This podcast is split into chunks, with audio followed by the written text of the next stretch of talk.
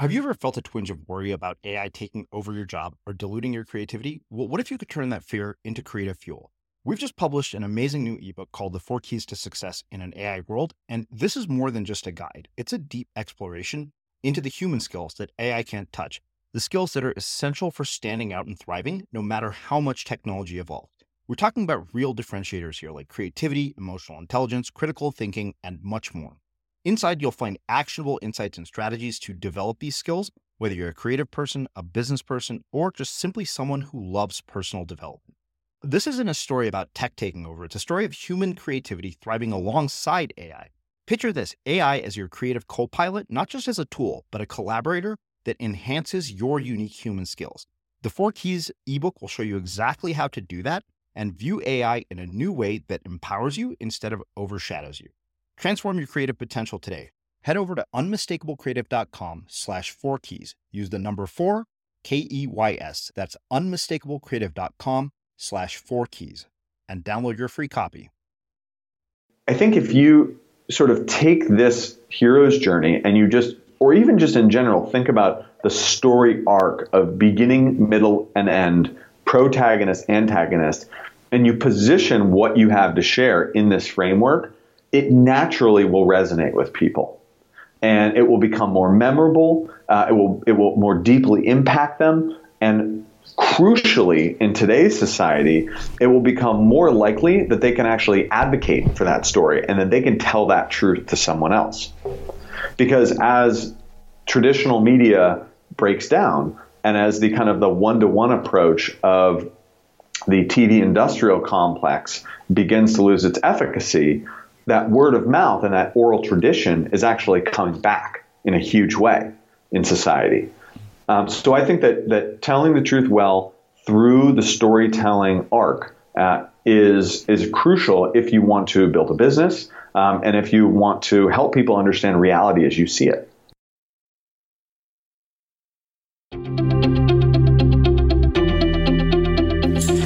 I'm Srini Rao, and this is the Unmistakable Creative Podcast, where you get a window into the stories and insights of the most innovative and creative minds who've started movements, built thriving businesses, written best selling books, and created insanely interesting art. For more, check out our 500 episode archive at unmistakablecreative.com.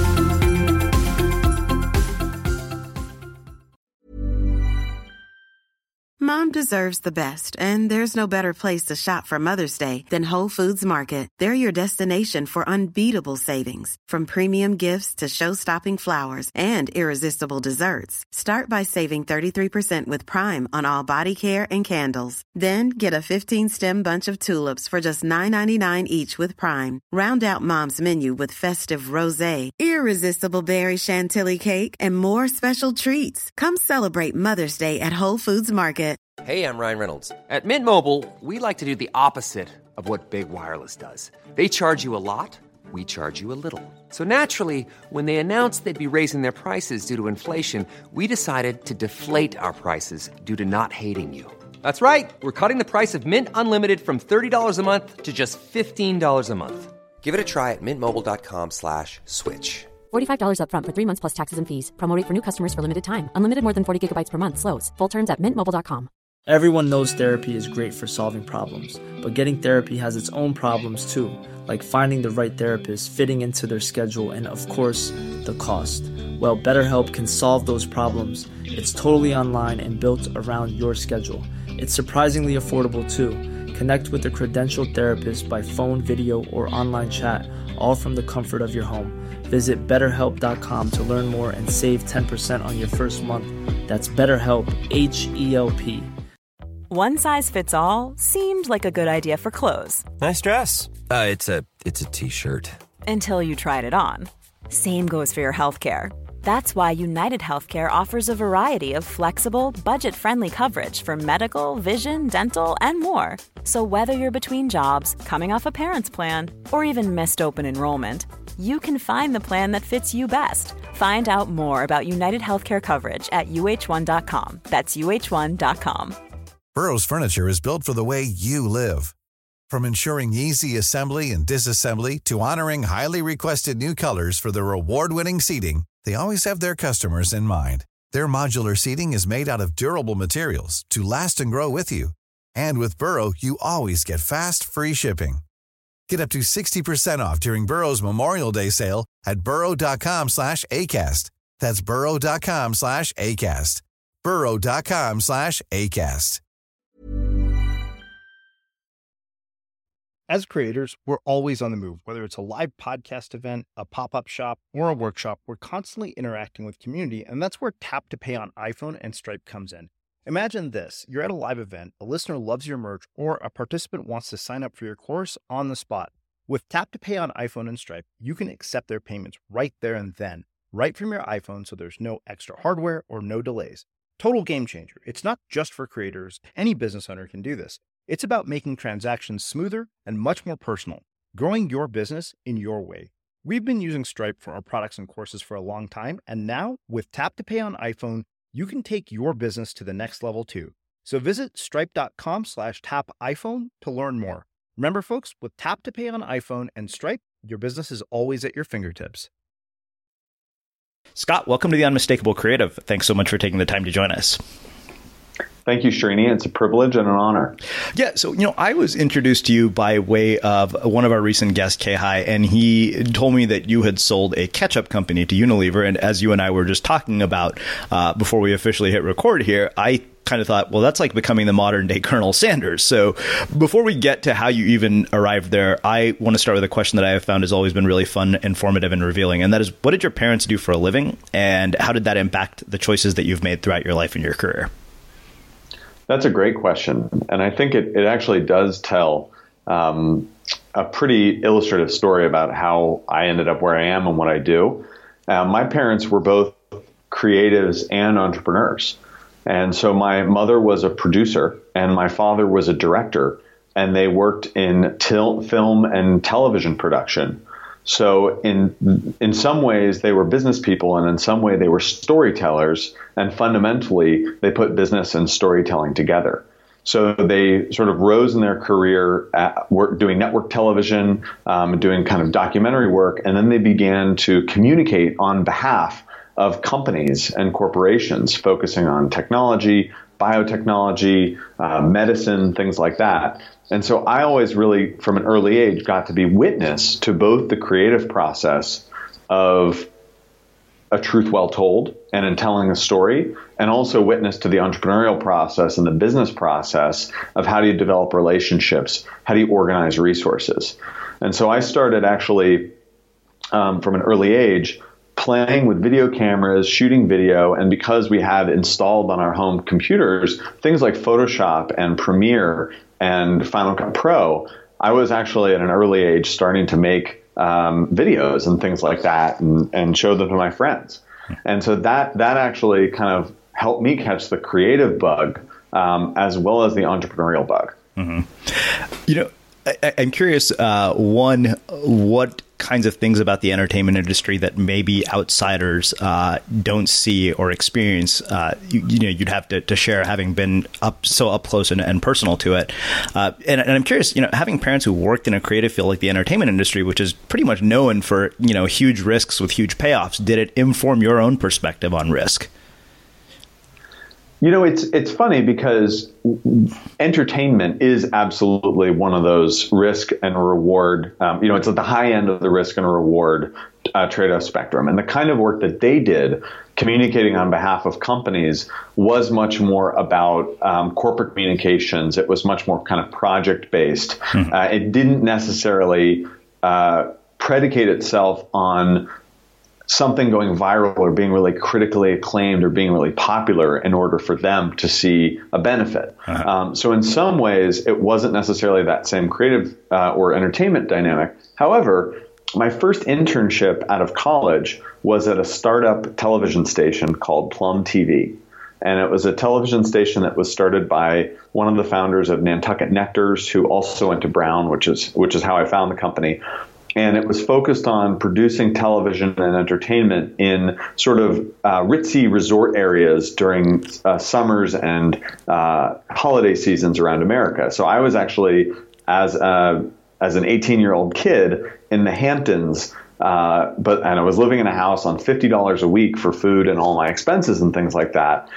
And what I learned from that is that in terms of misconceptions that people have about the entertainment industry, somebody in that job said, you know, it's the industries that appear the most glamorous from the outside uh-huh. that are actually the least glamorous on the inside. and knowing people that work in fashion, knowing people that work in film, television, entertainment, it's it's absolutely popsicle sticks and glue. Yeah. Um, you know, all the effort, all the resources put in the image um, is put in sort of delivering this simulacra whereas behind the scenes, it's sort of famous for uh, dysfunction. Uh-huh. Wow. Okay. So uh, tell me something. When you were at Brown, I don't imagine your sort of mapped out career trajectory was, you know what I'm going to do? I'm going to start a ketchup company. Uh, so walk me through how you go from Brown to starting a ketchup company. Yeah, I would, I would love to. Well, it, it really starts, you know, even before um, Brown, I always was really skeptical of business and skeptical of big business. You know, someone who loved creativity, who loves storytelling. I almost I felt like like corporations and kind of the corporate mentality was actually at odds with that. You know, was fundamentally competitive and extractive. Uh, you know, growing up in the 90s and hearing stories of sweatshop labor and uh, environmental pollution, you see these kind of negative externalities and you see corporations really portrayed in the media of doing bad. Um, and what I learned at Brown in taking some classes and in really just opening my eyes up a bit was that that wasn't the only way to do business. Mm-hmm. And that there are other businesses that are formed around principles, um, businesses that are formed around values, uh, that actually, when their business grows, the positive impact that they have on society grows, and it creates an incredible flywheel for that impact and for that benefit because in our society, which is organized around business and economics and capitalism, that's how something grows. And I think you see that in a lot of the one for one models uh, of late that have been uh, growing sort of from entrepreneurial businesses to now uh, global enterprises. And I think that even something like, you know, IKEA, for instance, which built into its business model is encouraging people to work with their hands to um, to minimize the amount of carbon that's produced in the shipping process uh, and to actually build something and be part of that no matter if you're in an urban or suburban environment. You know he, ikea is not a for is not a, a nonprofit um, and i don't even know really how they think about their social mission in depth. Yeah. but just getting people back in touch with building things i think is a, is a positive thing so back to your question, you know, starting in sort of with an interest in filmmaking and in television and creativity, at some point I realized, you know, I can teach myself this stuff. Um, and modern culture and media, sort of studying linguistics, these kind of things came very natural to me. But what didn't come natural was economics and was finance. And it was sort of a dark art to me that I was a little bit scared of, but kind of interested. And I knew that there was some power behind that. And so it was in learning uh, economics and, and taking further classes in entrepreneurship that I realized that that economics, finance, and business is a really powerful tool to create change, um, to organize resources, to motivate people, um, to have a contribution to society, and enables others enable others to have a contribution to society. And uh, of course, after that, I ended up on a uh, an investment banking uh, high frequency trading desk which is of course the sort of the polar opposite of purpose driven business. Uh, but that was incredibly uh, educational in and of itself. Yeah. Uh, at that time and you know when we were at brown uh, my my co-founder mark ramadan and i started to talk about how bizarre it was that across every aisle of the supermarket there was a better version of every product and this was an idea that had, um, you know, first been planted in my head by another friend of mine, um, one of our original co-founders named Brandon, who said, you know, when you look at mustard, there's Dijon mustard, there's yellow mustard, there's sweet mustard, there's honey mustard, but there's only one ketchup. And it was a little bizarre that people were interested in organic dairy, they were interested in grass-fed beef, uh, farm-to-table dining, uh, but here in ketchup, this quintessential American food, there was no variation, and it really resembled, at the time, uh, ingredients that resembled industrial products more than they resembled food products. Mm. They had the same bottle shape, um, they had the same material, the same kind of p- positioning. And that was really how we started to recognize that there was an opportunity here and that there was a white space to serve a market and to serve people uh, in a way that they had never been served before by creating not just a cheaper version of ketchup, a commodity version of ketchup, but actually a better version of ketchup that was made from real food ingredients, that was all natural, uh, and that had character to it, that was able to tell a story and provide something for people to connect with. Mm. You know, something you said earlier uh, really struck me. You said, you know, uh, story is a truth well told, and I, I, couldn't let that go. I wanted to come back to that and have you expand on that in more detail. Uh, talk about what you meant by that, how it is applied in your business, and how other people could apply it in their lives and their own work. Great. That's a great question. And full disclosure, I believe that is the advertising agency McCann Erickson's slogan. Okay. So I did not make that up. That I think their slogan is truth well told. But yeah. you know, you that's the other thing is I think Picasso said uh, good artists copy and great artists steal. So I nicked that one from McCann. Um, but truth well told is, you know, it's the concept that that the context that you position something in and the way that you share information can really make an impact on whether or not your message resonates or not. Now, human beings, we co evolved with stories around campfires. Stories are how we make meaning. And I think that look, if you look back to kind of the fundamental hero's journey that Joseph Campbell researched and looked at ancient texts, uh, looked at kind of the Vedas, looked at the Roman and Greek uh, myths, look at the Norse, Norse sagas, there was this cycle in which you have a character, a protagonist who we'll call the hero.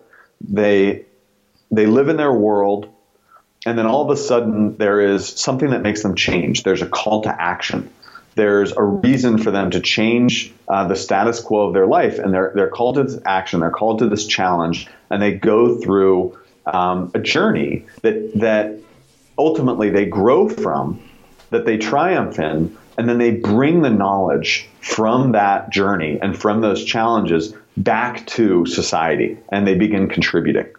And I think if you sort of take this hero's journey and you just or even just in general, think about the story arc of beginning, middle, and end, protagonist, antagonist, and you position what you have to share in this framework, it naturally will resonate with people. And it will become more memorable, uh, it, will, it will more deeply impact them, and crucially, in today's society, it will become more likely that they can actually advocate for that story and that they can tell that truth to someone else. Because as traditional media breaks down, and as the kind of the one to one approach of the TV industrial complex begins to lose its efficacy, that word of mouth and that oral tradition is actually coming back in a huge way in society. Um, so I think that that telling the truth well through the storytelling arc uh, is is crucial if you want to build a business um, and if you want to help people understand reality as you see it. Mm-hmm.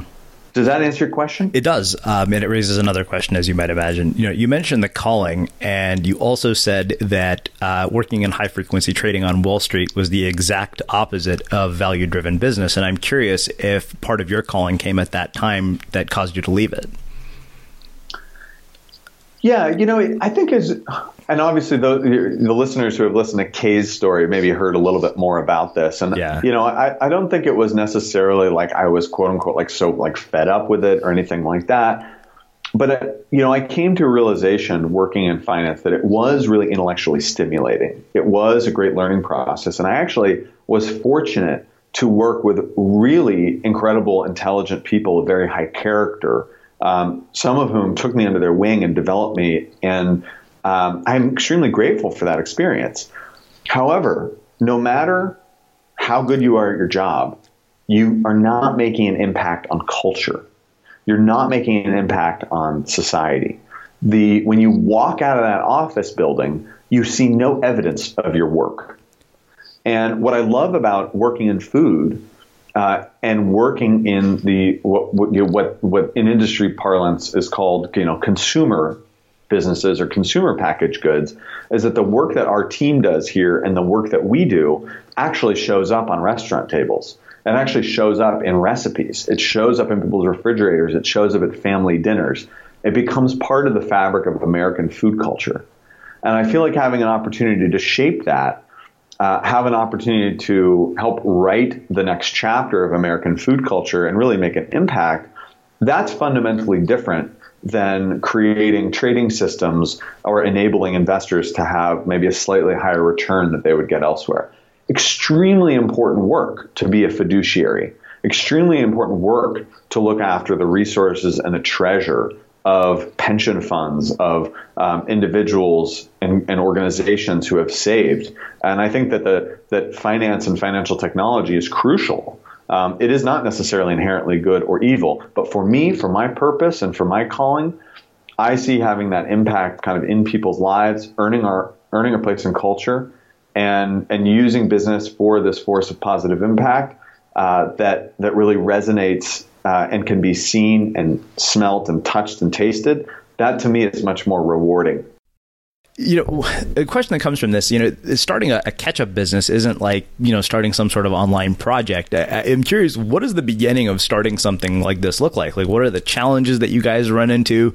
Um, I mean, how do you begin with something so ambitious? I love that question. Um, you know, it really is, it begins with a beginner's mindset, as, as, um, as they say. And it comes first from actions rather than making proclamations or statements. And of course, you have to have a thesis and you have to have a vision, as we did. But we really took a design thinking approach. And the, the design thinking approach, which is about observing and diagnosing a problem uh, and then beginning to prototype and then refine and then launch and adjust um, and really going back to that iterative development process. I think that that's one of the parts of business that is fundamentally creative rather than fundamentally competitive. Mm-hmm. And I'm really thrilled to see how design thinking and the methodology of industrial design, the methodology of, of great leading companies like IDEO have begun to permeate um, the business world and, and business strategy thinking. For us, it really started saying, okay, well, we're not chefs we love to eat. You know, we believe that there can be something better here. Um, we're interested in food. We're interested in educating ourselves, but we're not going to go out there and say, this is the world's greatest ketchup and point to something and say, we made this and, um, you know, it's good for all these reasons. You should buy it. Instead, we said, okay, let's develop a bunch of prototypes in the universe of what could be the right answer, knowing that none of them are going to be perfect. And we researched the history of ketchup. We learned that it had this 500 year history beginning in Southeast Asia and started as a fish sauce. We learned that tomatoes were only actually incorporated in the recipe um, once it got to Europe. Um, we learned that it was that it's actually contested where it even comes from if tomato ketchup is a European or an American invention. And we learned different homemade recipes, we learned industrial recipes. We created six different recipes for ketchup and then we slipped little invitations into our friends' mailboxes that said, Sir Kensington invites you to a ketchup tasting. People thought we were out of our minds, but they were used to it at this point. so, jacket required. They showed up. We're serving drinks. We're playing uh, music. Our friend is DJing. And we have people fill out these scorecards where people are at, we're, we're asking them questions and totally blind taste tests. We gave random numbers to all of these ketchups. And we asked, does this taste good? You know, a scale of one to five. Yeah. Would you eat this every day? Is it, does it taste like ketchup? Does it taste healthy? Uh-huh. We would ask these questions that probably, if you look, you know, a survey designer or a focus group person would probably, um, you know, absolutely poo-poo this approach. But um, very non-scientifically, we got this really human feedback from people, and we turned uh, a focus group really into a party. We threw this party, and that's how we got the feedback to figure out what was the actual recipe that we should move forward and then bring bring to market. So it started with listening and it started with curiosity, and it just continued. And you know that answers the question of how did you get to your recipe, which of course has changed significantly since the beginning. Uh-huh. Then there's also well, how do you go about you know manufacturing something, right? Yeah. You're not just spinning up an Amazon uh, you know cloud account. You're not right. just uh, you're not, you know, you're not, at the time there was no LegalZoom. Yeah. Uh, at the time there was no FreshBooks. So, and this is, you know, we started this business in 2010. And um, ap- apologies to anyone at LegalZoom or FreshBooks had you already launched by then, but you, you, get the idea. Yeah. Is it was very manual, and we had to go. We went to. We got to go to trade shows and industry uh, gatherings where we could learn about all the different manufacturers that could work with us. We learned about the freight system. Uh, we learned about the way that distributors mark products up and work with retailers and some of it, some of it, we were like, "Oh yeah, that makes sense," and some of it, we were like, "That makes no sense at all." Mm-hmm.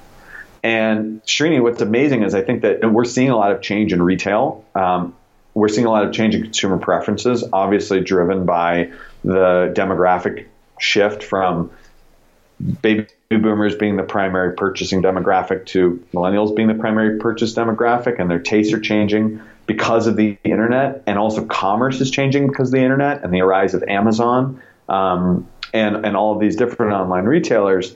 But there's a lot of stuff in the go-to-market infrastructure of American retail that does not make sense and is not going to be around for a long time. Um, and it's it's been very interesting to see that see that shift. Mm-hmm. This is Paige, the co-host of Giggly Squad, and I want to tell you about a company that I've been loving, Olive and June. Olive and June gives you everything that you need for a salon quality manicure in one box. And if you break it down, it really comes out to $2 a manicure, which is absolutely insane. It's also so easy to get salon worthy nails at home with Olive and June. The difference between how your nails used to look when you did them yourself and now with the Mani system is a complete game changer. The best thing about Olive and June too is it's a quick dry. Dries in about one minute, lasts for five days, and full coverage in up to one to two coats. Visit oliveandjune.com slash perfectmani20 for 20% off your first system. That's oliveandjune.com slash perfectmani20 for 20% off your first system system. Hey, it's Paige DeSorbo from Giggly Squad. High quality fashion without the price tag. Say hello to Quince. I'm snagging high-end essentials like cozy cashmere sweaters, sleek leather jackets, fine jewelry, and so much more. With Quince being 50 to 80% less than similar brands. And they partner with factories that prioritize safe, ethical, and responsible manufacturing. I love that. Luxury quality within reach. Go to quince.com slash style to get free shipping and 365 day returns on your next order. Quince.com slash style.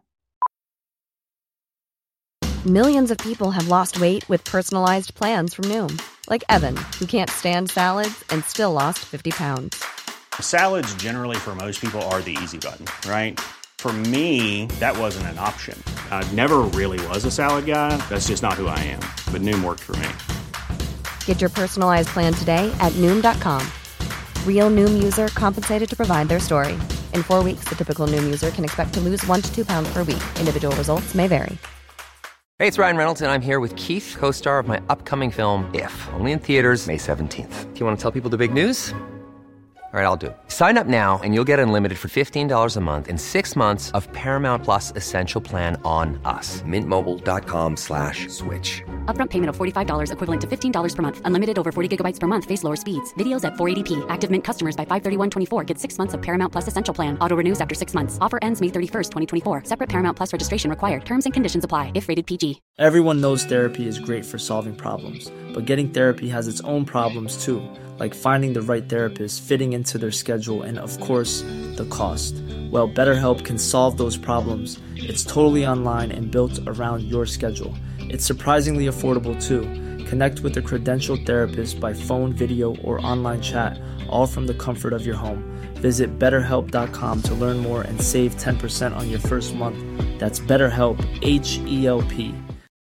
Since 2013, Bombas has donated over 100 million socks, underwear, and t shirts to those facing homelessness If we counted those on air, this ad would last over 1,157 days. But if we counted the time it takes to make a donation possible, it would take just a few clicks. Because every time you make a purchase, Bombas donates an item to someone who needs it. Go to bombas.com slash ACAST and use code ACAST for 20% off your first purchase. That's bombas.com slash ACAST, code ACAST. Two other questions about this this early phase. Um, one, what were the the early challenges, and when did you know that it was going to succeed? Well, you know, everything is a challenge. Yeah. Um, you know, in terms of in terms of early challenges, I, I think it really can't be understated that as an entrepreneur, you have to love the journey. The journey is the reward, and the journey is uphill. And you have to remember that what feels like friction is actually polish. There are going to be so many challenges along the way. Things are not going to go as you plan. Getting from point A to point B is not a straight line. And you've got to have the presence of mind to relish in that journey. That was not something I was particularly great at from the beginning, but I think I've been able to get much better at that, you know, as has my team.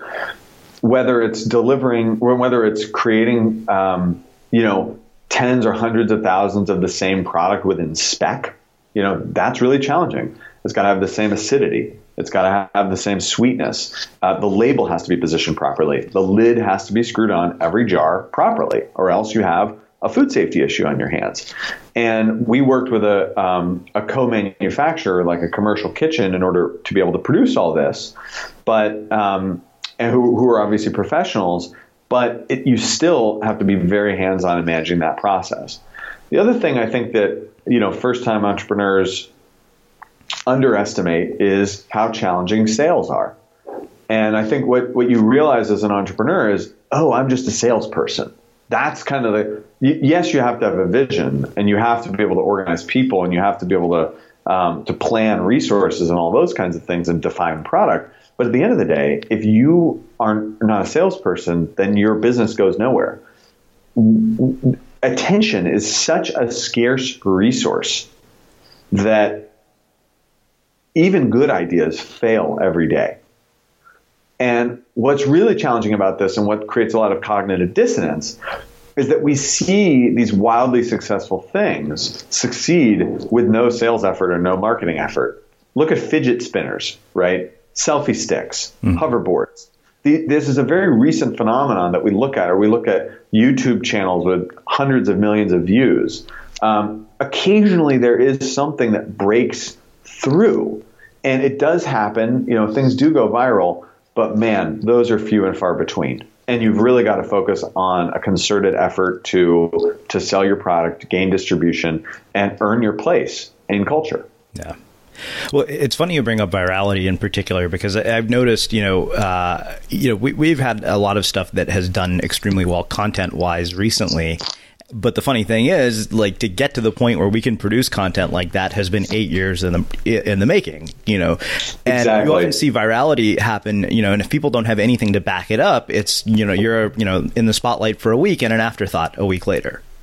Right, right. That that yeah. I mean, it, it can just come and go like that, and and then you also look at you know the Beatles, mm-hmm. famous for um, playing show after show, night after night in total obscurity in Hamburg, Germany. Yeah. Or, you know, the Smashing Pumpkins for years and years and years in complete obscurity.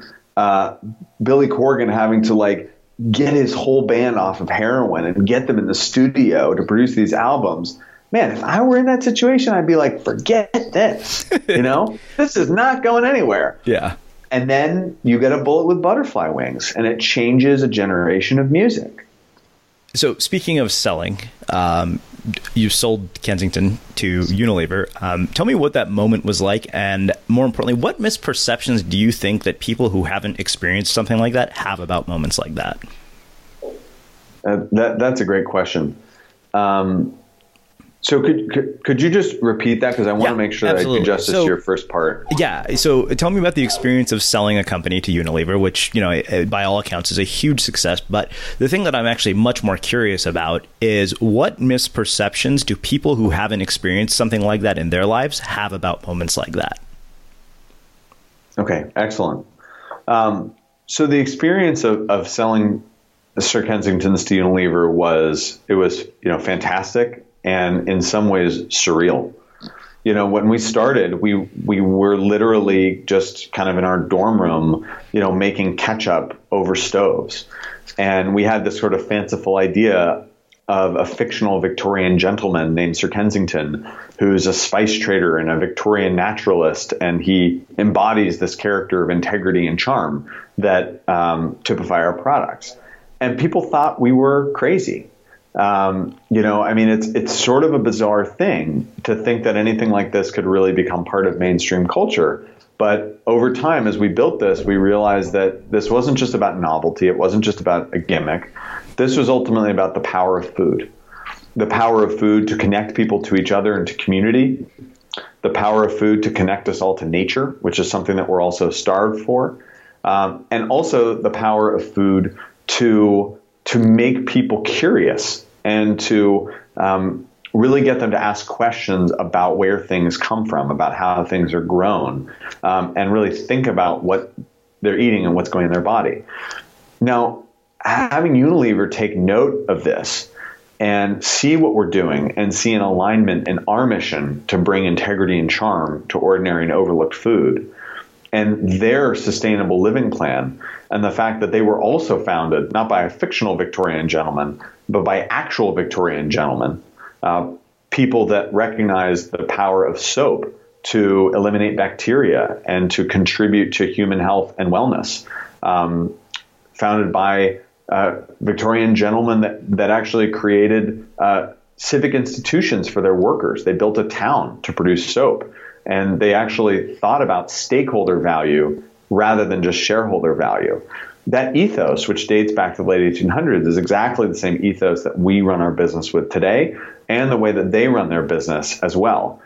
And so it's actually just such a fantastic partnership between these companies of you know, absolute different order of magnitude, uh, different scale of business, very different product lines in some cases, but with the same ethos coming together. That to me was surreal and it was fantastic because it was a recognition that what we're doing now and what we're putting all this work into will actually live beyond us.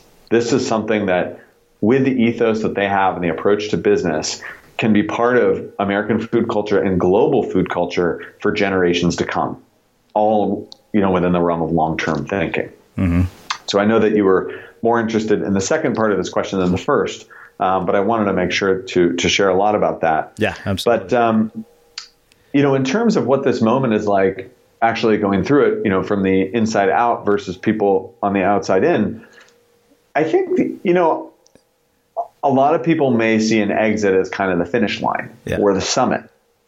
Um, you know, it, it's where you've delivered what you set out to deliver. And, you know, maybe people say, oh, you, you know, no one actually said this to me, but I can imagine someone saying, oh, now you can retire and like spend your time like idly or anything like that. you know, to me, yes, it's fantastic that we are able to deliver to our investors uh, and to our team um, what we had promised to deliver um, in terms of resources. But this is just the the this is just the beginning of a new beginning. Yeah. This is another stop on the journey. And what I tell my team is we're not at the summit of the mountain. We're we're still climbing the mountain, but we found a nice little sort of um, mountain pasture. And we, we should and we can celebrate. Let's have a little snack. Uh, let's put out our, our picnic blanket and enjoy the vista. Um, let's celebrate as we should, but let's keep moving. Let's go to these new heights. Yeah. And so to me, like I don't see this as something that, you know, I'm I'm done. I mean, this business is extremely personal to me and we are so um, we're only at the tip of the iceberg in terms of fulfilling our mission. We're probably not even known to the vast majority of your listeners. Mm-hmm. And in order to make a true impact on food, impact on the food system and an impact on food culture, an impact on human culture, we need to become a household name. Yeah. And the, the tools and the resources that Unilever will bring um, at our fingertips is what's going to enable us to have the impact that will do justice to the original vision of Sir Kensington's. Wow, really, really cool. Do you, do you think about money differently now that you've sold a company? I think um, you know I've always it's it's been a it, thinking about money has been a journey for me for sure. Yeah. Um, and I think that I've I've realized over the years that money is not an end in itself. Money is a measurement of value. Value can can take many forms, um, but money is a measurement of value, and most importantly, money is a tool. Money is a tool to achieve something that you want to achieve. It can be motivating. Um, it can afford certain comforts. Uh, it can it can enable resources, enable other resources to be kind of within your control. I think that you know to be totally candid, you know, for me, what I, I was never someone that was you know motivated by getting rich. I, I was motivated by creating something that lives beyond me. Um, but it is, I will say that it is fantastic to not have to worry about, you know, as an entrepreneur who had a very sort of tumultuous um, and high risk, high reward trade off. That that was the sort of bargain that I had created with myself.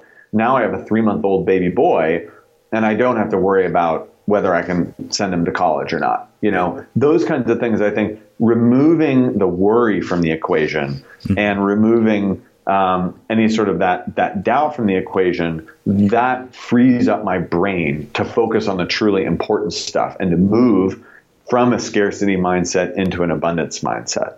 Yeah. Now, I'll also have to say that, you know, I would say in a perfect world, you should be able to, to make that move without actually getting money because it's really all about what's in your mind. You know, if you're worrying about something, you can either change the world around you or you can change what's in your mind. And the, your mind is the only thing that you truly have control over. So I think with a meditative practice, with a mindfulness practice, um, you you can actually let's say that you do worry about money or worry about anything. I think that you can bring the right amount of intentionality to it to solve that challenge without having to build and grow and sell a company. But I will say that it does it does afford me a, a wonderful level of peace of mind. Hmm. You know, uh, one of the other questions I have for you, I mean, have you had a chance to go back and talk to students at your alma mater? And what would you say to both parents who are listening and to young people who are in your position or who are, you know, young people uh, who are starting their careers, given where you're at now? I have a, I have a long time ago, and I actually will um, in a few months be going back to Brown to uh, to, to give a keynote there um, for one of their summer programs. You know, this one is this is a challenging one because everybody's different, but I would say curiosity has always been, I think, one of my personal greatest assets because it gets me to ask questions and it gets me to learn more and it gets me to form my own independent hypotheses about the world. And that has always served me really well. Um, and I think curiosity coupled with empathy then gets you into that place of okay, what are the problems and how do we how do we solve them for people? Which is fundamentally what creating value is is, is solving problems for people. So I would say you know focus on that curiosity, um, but maybe at a, at a higher order, take time in solitude or wherever you do your best thinking to think about your your purpose, to think about what motivates you, um, what your personal purpose and personal mission are and you may not be able to put it into words. It may be more of an emotion. But if you do that practice regularly, you know, maybe yearly, over time, you're going to have a much clearer and cl- more clear sense of what your purpose is and how you can live your truth. Sometimes those are hard questions to engage in. They're always challenging questions, but I think that that will serve you tremendously well because as you go to make any major decision in life, you can always go back to this sort of higher order purpose, this goal uh, or this strategy that um, you really believe in and you can contribute to. That allows you to use your time best. Hmm. So you, have mentioned mindfulness uh, several times. So I'm curious what your day to day rituals, habits, routines look like because it, it, seems to me when I when I look at people that I've interviewed and pretty consistently across almost high perform all high performers, they have a certain structure to the way they go about their days, and I, I think you know that, that's critically important. I'm curious what yours looks like. Uh, that's a great question. So um, you know, on a good day, I, I, wake up and I go for a run. Um, that doesn't happen every day, but I I do some of my best thinking when I'm running, and then um, get a little coffee. Um, sometimes from a from a shop early in the morning, take it up to my apartment, and then uh, I do meditate every day um, for 20 minutes, which is a it's a fantastic, you know, uh, the kind of thing that you you don't necessarily feel in the moment exactly what it's doing, but I think over the about year and a half since I started meditating, I definitely feel more present um, and an expansion of consciousness that allows me to be more aware and more intentional. And then uh, I typically eat some breakfast and then on most days head to the office. And, uh, you know, this is some something that I want to be more intentional about. Uh, but there's a there's a great essay by Paul Graham called "Manager's Schedule, Maker's Schedule." Srini, have you ever read that? I think that? I have. I, I, know of it. Um, I have Paul cool. Graham's Hackers and Painters book, so I don't know if it's in that one, but I, I know what you're talking about. It may it may be it may also just be on his website. You can yeah. put in the show notes, but he has this point that like there's two kinds of schedules. There's a manager's schedule, which is exactly what you'd look at in like an at a glance day planning calendar, where you see uh, like lines at every hour and there's slots in this calendar and you can slot people in you can you can you can slot other things in people can grab time in your calendar and you go from meeting to meeting and you're present in those meetings you sort of have that function you have that meeting and then you move on.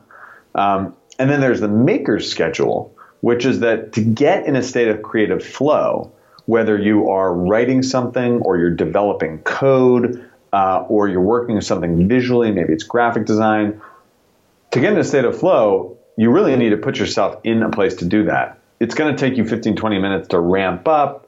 Then it's maybe going to take you an hour two hours. Time is going to fly by. And then you're going to run out of creative energy and you're going to wind it down. Now, you can't really get anything done in a one hour period if you're on the, you know, if, if you're making something. So a maker's schedule is more like half day increments, whereas a manager's schedule is more like hour increments. One of the challenges I have that I want to be more intentional about is that I am a manager and a maker. So I do need to attend meetings. I do need to approach my calendar in a slot basis and it fills up. But also, my role at this organization is that my responsibility is to paint a vision for the future of where are we going. Uh, it's to set the cultural standards of, of what, what, do we believe in and, and in detail. Um, it's to often create compelling, creative content, both visual content uh, and verbal content of applying that storytelling approach and showing the world how we fit into culture, helping our sales teams and our marketing teams be better advocates in a purpose driven way. And that kind of stuff you can't like slap that into 25 minutes. So i think that i uh, that's something i want to i want to work on more and more but you know maybe if you talk to me in a year i'll have nailed that and then and then almost every day at the end of every day i cook i love to cook um, you know cooking for me is something that is very it's cultural because i always love to learn about different food cultures whether it's italian or indian or chinese um, and and it's also something that is very tactile. I love to work with my hands. I love, frankly, the control element. You know, anything that goes wrong in the kitchen, you can fix it in like ten minutes. Anything that goes wrong in, in the office in business it could take ten years to unwind some of that stuff. So um, some of those things are irreparable. So there's a there's an element of control, an element of creativity, and also I love cooking for my wife um, because it's one of the ways that I, one of the small ways that I can give back to her because she's provided and enabled me in so many ways. So I love to cook, and then um, I love to be present with her, and I love to read. Awesome. Well, I think that makes a fitting sort of way to finish with my, my final two questions. You know, you mentioned reading, and my next question was going to be, um, what is one book that you would recommend to our audience that has uh, had a profound impact on your life and your work? Oh God! Oh man, this one is so good. I can only get one. Can I get? can name more than one. Okay, okay, okay. So the first one, everyone has to read immediately. It's called *Sapiens*. Yep, great book by Noah Yuval Harari. Yeah, extremely important. It's a master narrative, so you're going to have criticisms of it. There are many criticisms of it, but you know, cut the guy some slack. I, I, I, think it's. I think that is that is truth well told. Yeah. Um, the second, uh, which I know you you've um, mentioned before, is uh, the War of Art. Uh huh.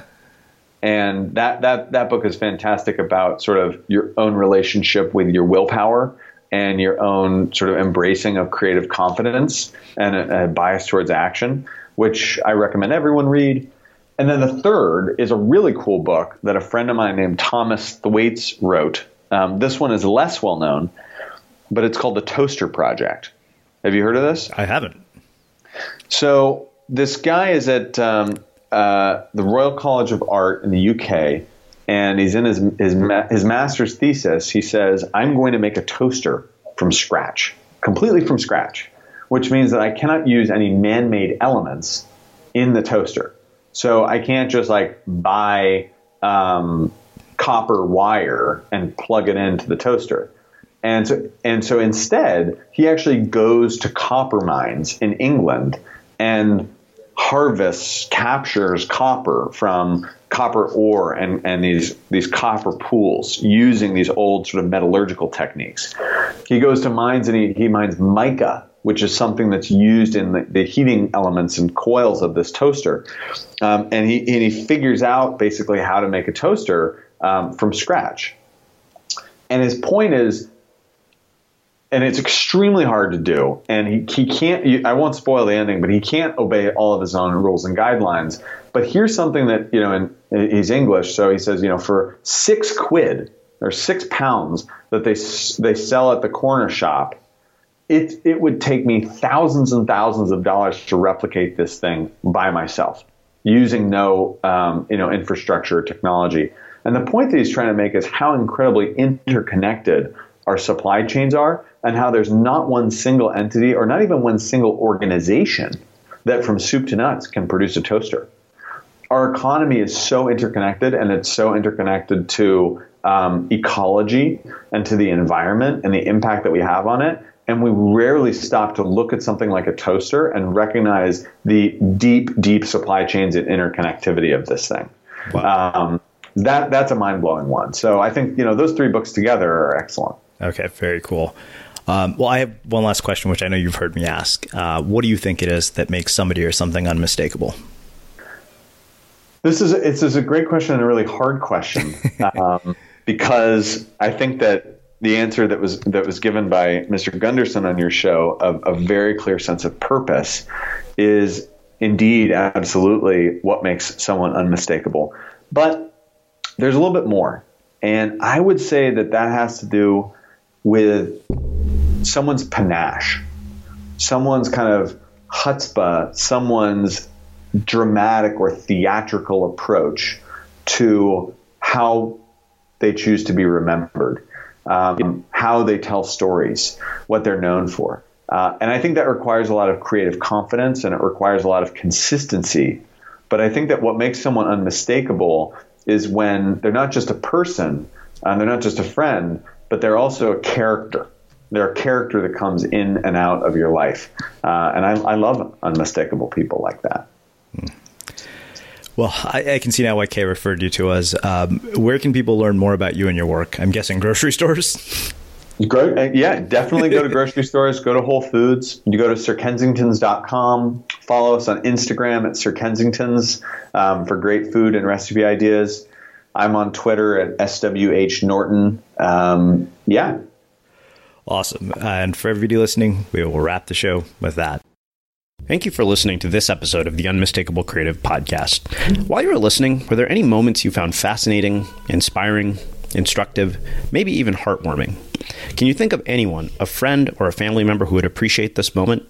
If so, take a second and share today's episode with that one person because good ideas and messages are meant to be shared. Planning for your next trip? Elevate your travel style with Quince. Quince has all the jet setting essentials you'll want for your next getaway, like European linen, premium luggage options, buttery soft Italian leather bags, and so much more. And is all priced at 50 to 80% less than similar brands. Plus, Quince only works with factories that use safe and ethical manufacturing practices. Pack your bags with high-quality essentials you'll be wearing for vacations to come with Quince. Go to quince.com slash pack for free shipping and 365-day returns. Have you ever felt a twinge of worry about AI taking over your job or diluting your creativity? Well, what if you could turn that fear into creative fuel? We've just published an amazing new ebook called The Four Keys to Success in an AI World, and this is more than just a guide. It's a deep exploration into the human skills that AI can't touch the skills that are essential for standing out and thriving, no matter how much technology evolved. We're talking about real differentiators here like creativity, emotional intelligence, critical thinking, and much more. Inside, you'll find actionable insights and strategies to develop these skills, whether you're a creative person, a business person, or just simply someone who loves personal development. This isn't a story about tech taking over, it's a story of human creativity thriving alongside AI.